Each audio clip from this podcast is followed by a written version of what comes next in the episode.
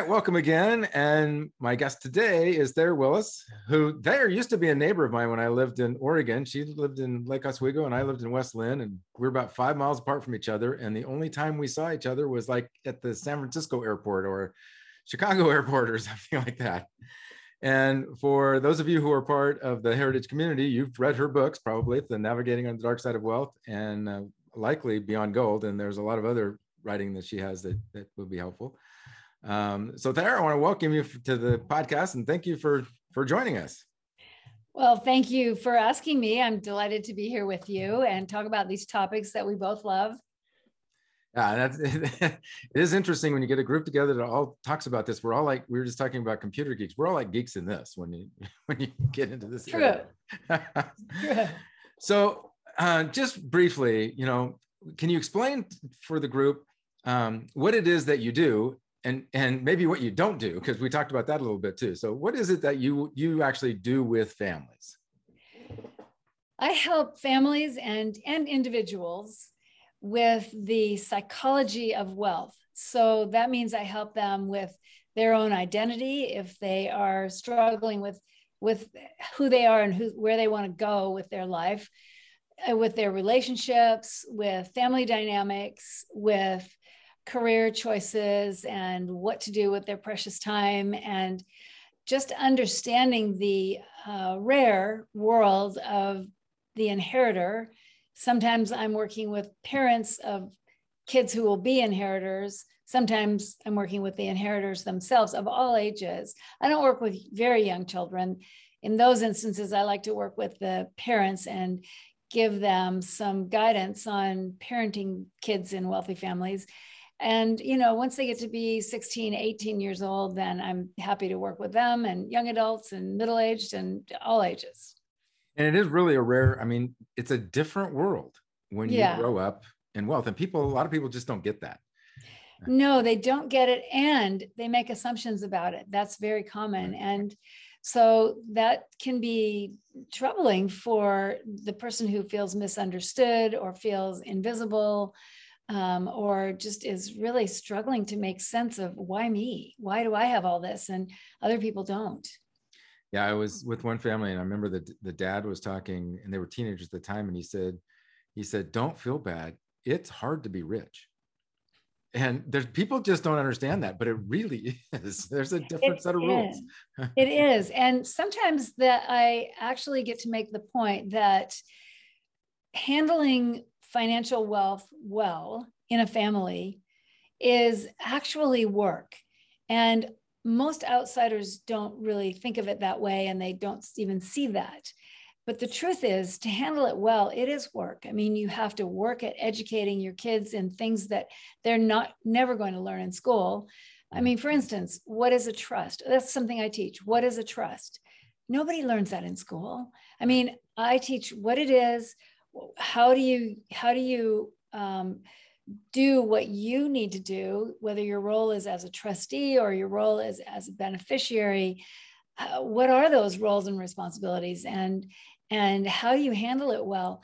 Nobody learns that in school. And so families can teach those kinds of concepts that are very important for kids to learn. And pretty much it needs to be the parents teaching them and and it really is um, one of the things that, that i see a lot and i think we talked about it when you were doing some of the like pre-inheritors experiences and things that, that you you had done is that these kids a lot of times they're afraid to ask questions because they don't want to look they stupid they want to you know they, they think that they should know this and so they don't ask questions when it's things that you know 95% of the world doesn't know. True and sometimes they don't want to ask even because they don't want to look like they're too interested in right I mean, they don't want to look like they're too eager. They're trying to be respectful and they don't even really know what the territory is or what the boundaries are. And um, so, I mean, yeah, there's a lot of guidance that can help kids. Right. So, if I'm an advisor and I'm working on, let's say I'm a financial advisor or a uh, fundraising executive or something, and I work with families, what are the kinds of things that I should be looking for that would trigger me to go, maybe I should call Thayer? so I would look for young adults who are taking charge of their lives. They are getting educated, getting training, whatever it is that they need to do something that they're interested in. At least now, I mean, we all all of our interests evolve. I mean, that that applies to everybody. Yet, you know, you want to see young people who are engaged and working to make a good life for themselves because we do want to see them get out into the world and make meaningful lives for themselves. And that is not that easy, especially when um, growing up in a family that has a lot of financial resources and you think, well, maybe some of that's coming to you, or maybe it's you've been told that some of it's coming to you. And people don't really, the vast majority of people don't really appreciate the motivator that having to earn money to live on is. I mean, that's a great motivator, and it's all that's all, you know, fine and well most inheritors either don't have that or they don't have it as strong as uh, others. And so it's really important to have something to do. It doesn't have to be paid work, but I do recommend paid work for young adults, um, at least to some extent. Uh, and, and you know, unpaid work can can serve the purpose of making a meaningful life. So they just need to get out and make something of their lives. And if I see a family where that's not encouraged or that's nobody's it hasn't even occurred to anybody and nobody's being guided in that way, that's a big red flag. And you know, we, we just want these kids to get out and be able to do the normal um, pro- psychological and emotional development that people have thrived on for eons. Right. And one of the issues that you hear a lot about, and I've seen a lot, and I'm sure you have too, um, is addictions. Uh, so let's talk about that. Is that that's not something that you're that you do, right? I, don't work with families who have a practicing addict in the family, and I can be, you know, very gentle about saying that. Um, the problem is that if you have a practicing addict in the family, whether it's alcohol or drugs or whatever it is, um, that is the focus of the family. And families that have addicts in them know that. It becomes an energy drain, and uh, whatever exercises and work that I bring to the retreat or the family meeting for people to do, they're sort of secondary to the focus on um, making sure this addict stays as much in line as possible. And so it's I've just learned early on, I learned that this just does not serve people well. It's a waste of their time and money.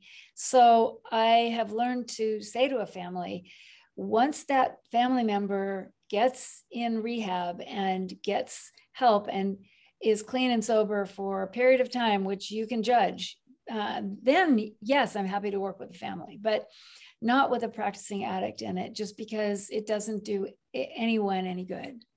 I, have been in that situation where you're in the family meeting and everybody is so concerned about that person, even though they were fine at, at that particular time.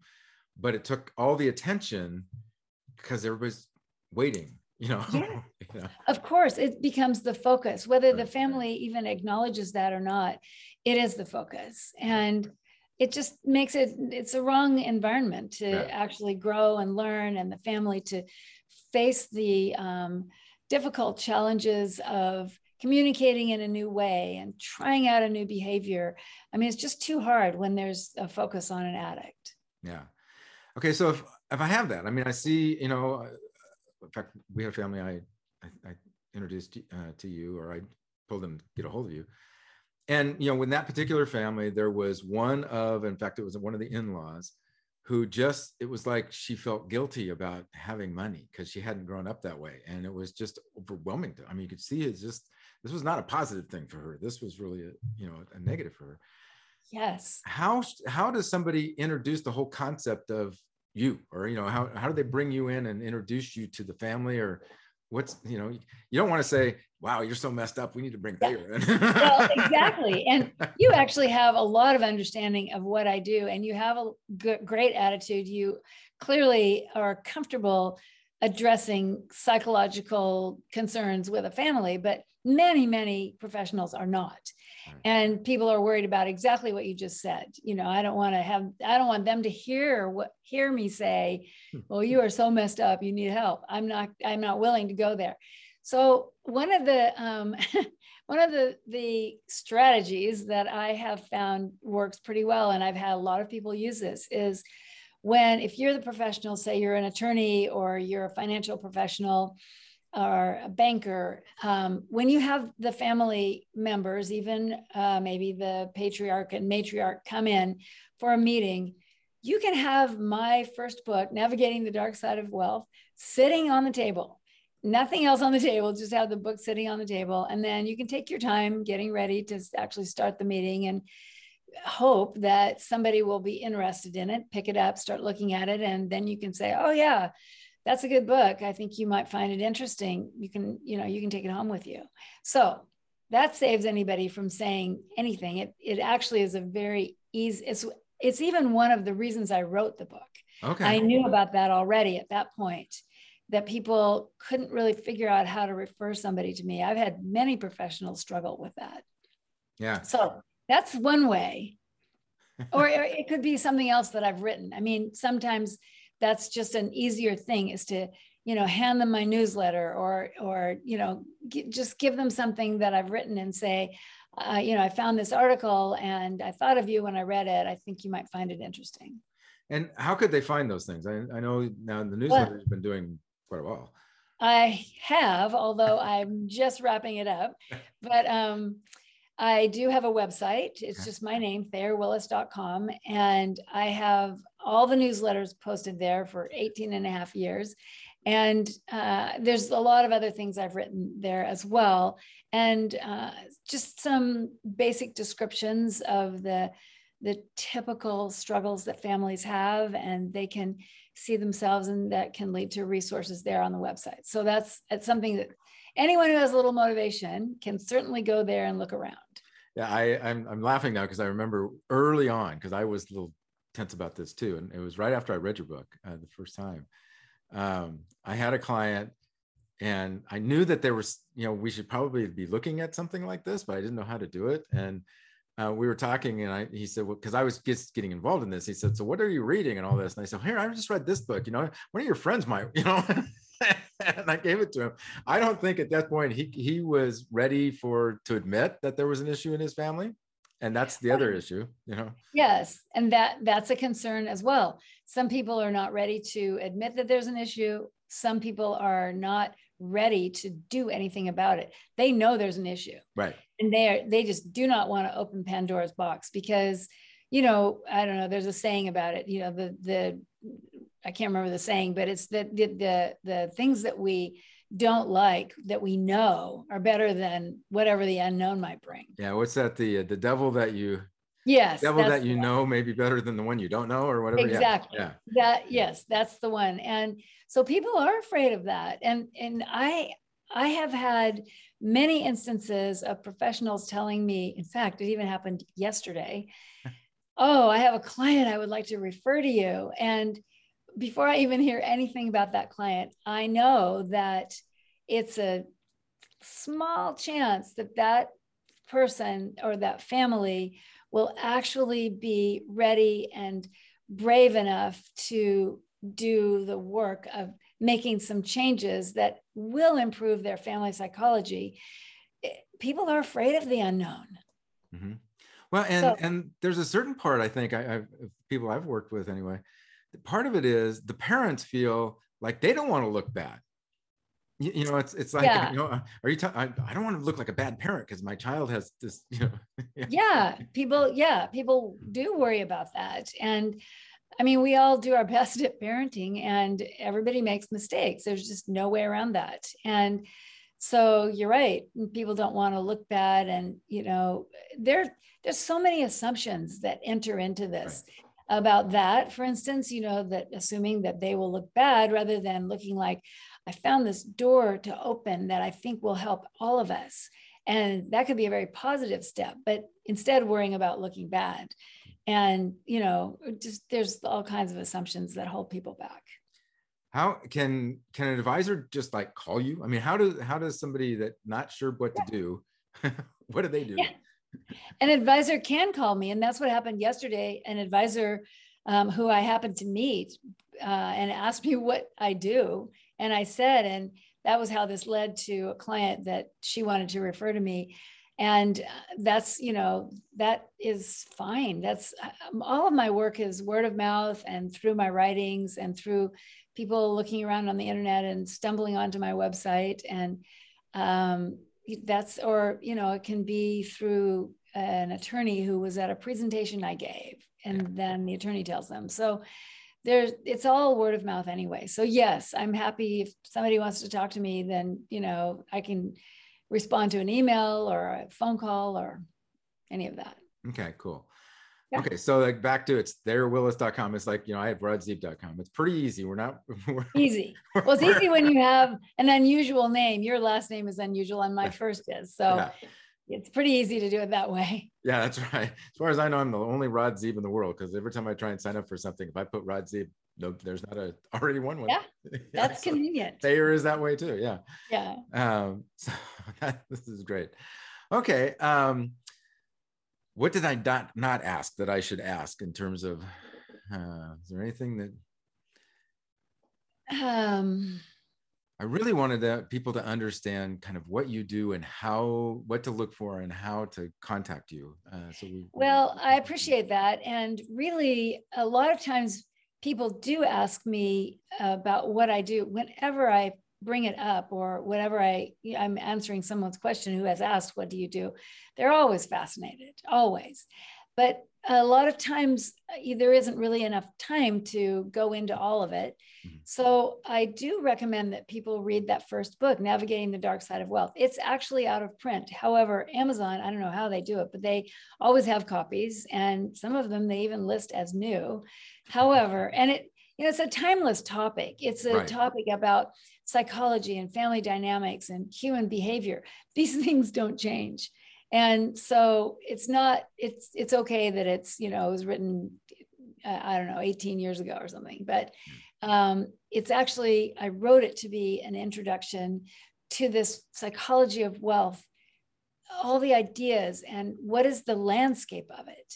And you know what do i need to be concerned about? People know families know they need to they should teach their kids some kinds of financial literacy or awareness of some for some families it's a pretty um, mm, narrowly defined topic. But um, yes you know families know they need some kind of help with that. But you know there's a lot of um, other aspects that i consider to be wealth which families don't teach about i mean there's all the legal terms which you know you're very familiar with and um, which I referred to in the in the definition of a trust. But there's other legal terms that that inheritors would be very well served to know about. And there's financial terms. There's how do you hire an advisor? I mean, that's that's those are sessions I've done with families. How to hire an advisor? How do you uh, gather uh, list of interview questions for an advisor that's going to you know these are things you want to know and that's not going to be the same list for everybody. But you know there's a lot of um, steps in handling a financial wealth well that people wouldn't know except for finding out at a retreat or at a meeting or some kind of education session which is about that. So i really do encourage people to work at that and to to find resources. You know there are conferences as you know and there's other books to read. And um, and people get a lot out of that. I remember with one group of kids one time and i said okay so what's your responsibility as a beneficiary and I got this sea of weird. I mean, they're all looking at me like, "What do you mean?" And one guy finally sticks out his hand with his palm up. you know, it's like, isn't that it? so we had the discussion about, you know, what what is your role? I mean, you know, what what can you expect and what can't you expect? And and they loved it, but it was yes. something nobody had ever talked to them about. They just just yes, just weird. That's a that's a great example. And there's another assumption that the role of a beneficiary is merely passive and that's not right at all if you want to handle it well. Right. I mean, yes, you can be passive and stick your hand out and just wait to be given things, but um, but that's not necessarily the best way to handle it. I mean, it's not the best way to handle it. And there's so much that people can do where it can enhance their lives. Can you also describe a little bit uh, the book Beyond Gold? Beyond Gold, I wrote later. I wrote that uh, more recently. And the reason I wrote it is to put all of my written and spoken exercises into it so that they people can have access to them. And so every chapter is focused on a different kind of relationship and every chapter has exercises in it and most of them are written some of them are things to do like going and interviewing an older family member to find out more about how the values in the family developed i mean you don't specifically ask that but you do ask for stories you ask for high points in their lives and and things that were turning points for them so to go out and interview an older family member i've done it myself and it is amazing they inevitably say things that you did not know and did not expect. And it enhances your knowledge of the family. And of course, that um, stability and that depth of being a family member really helps people to uh, want to take on the role of steward and um, taking care of some of these financial resources so that they can benefit future generations as well. The more you know of the family and how your family got to be the way it is, the more that works well. Yeah, and that's one of the reasons we actually use your book as a one of the recommended reasoning uh, readings because it does have really practical things that they can use. This isn't a theory book. This is a yes. this is a hands-on. Book. Yes. Well, I agree, and and I wrote it to be that. It, it's really kind of a workbook. Yeah. With a lot of text in it. Yeah. Yeah. Okay. Well, thank you very much. Uh, you know, we, like I said, we have a lot of advisors that some are members, some aren't, that are going to touch this. They've seen it, but don't have any idea what to do at that point, and so just walk away, right? And and and don't really help. And and there is some, you know, you're an amazing resource, and the books are really great resources. I didn't know that navigating wasn't in, in print. Um, but I'm sure I don't know how Amazon does it either because there's some other things I know that aren't in print, but they sure seem to be on Amazon. so. Yes. Yeah. Well, I'm glad they are. I yeah. mean, um, it's great that they that they keep those things available. And you know, yes, I would say to all of the people listening to encourage families to take care of their psychology because we can all build and improve on the psychology that our family has. I mean, even if it's focusing on one relationship and making that communication better, or saying something that needs to be said that that you never said, and or thanking someone for something that you might feel but you never said it. I mean, there are all kinds of little things that you can do that will improve family relationships. And that's a huge point. I mean, some of these things are not huge. Yeah. They're just little things that when you but when you do them they can have a huge and lasting impact. Yes. So okay. Thank you thayer. And if anybody wants more information go again it's thayerwillis.com which is pretty easy to find. And um, send her an email or whatever and go from there. Or if you want to get a hold of me i can get a hold of them too. So thank you and hopefully this helped a lot of people that are out there. Well thank you too rob